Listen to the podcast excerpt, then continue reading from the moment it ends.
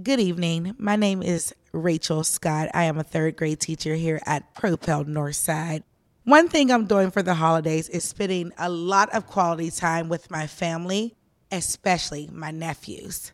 I'm looking forward to the holidays because my nephews are getting older and they are recognizing that it is the holiday time and they are excited and they'll be able to open up gifts.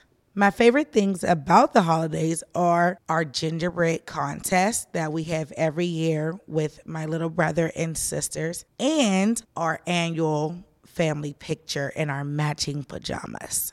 Happy holidays to you and yours.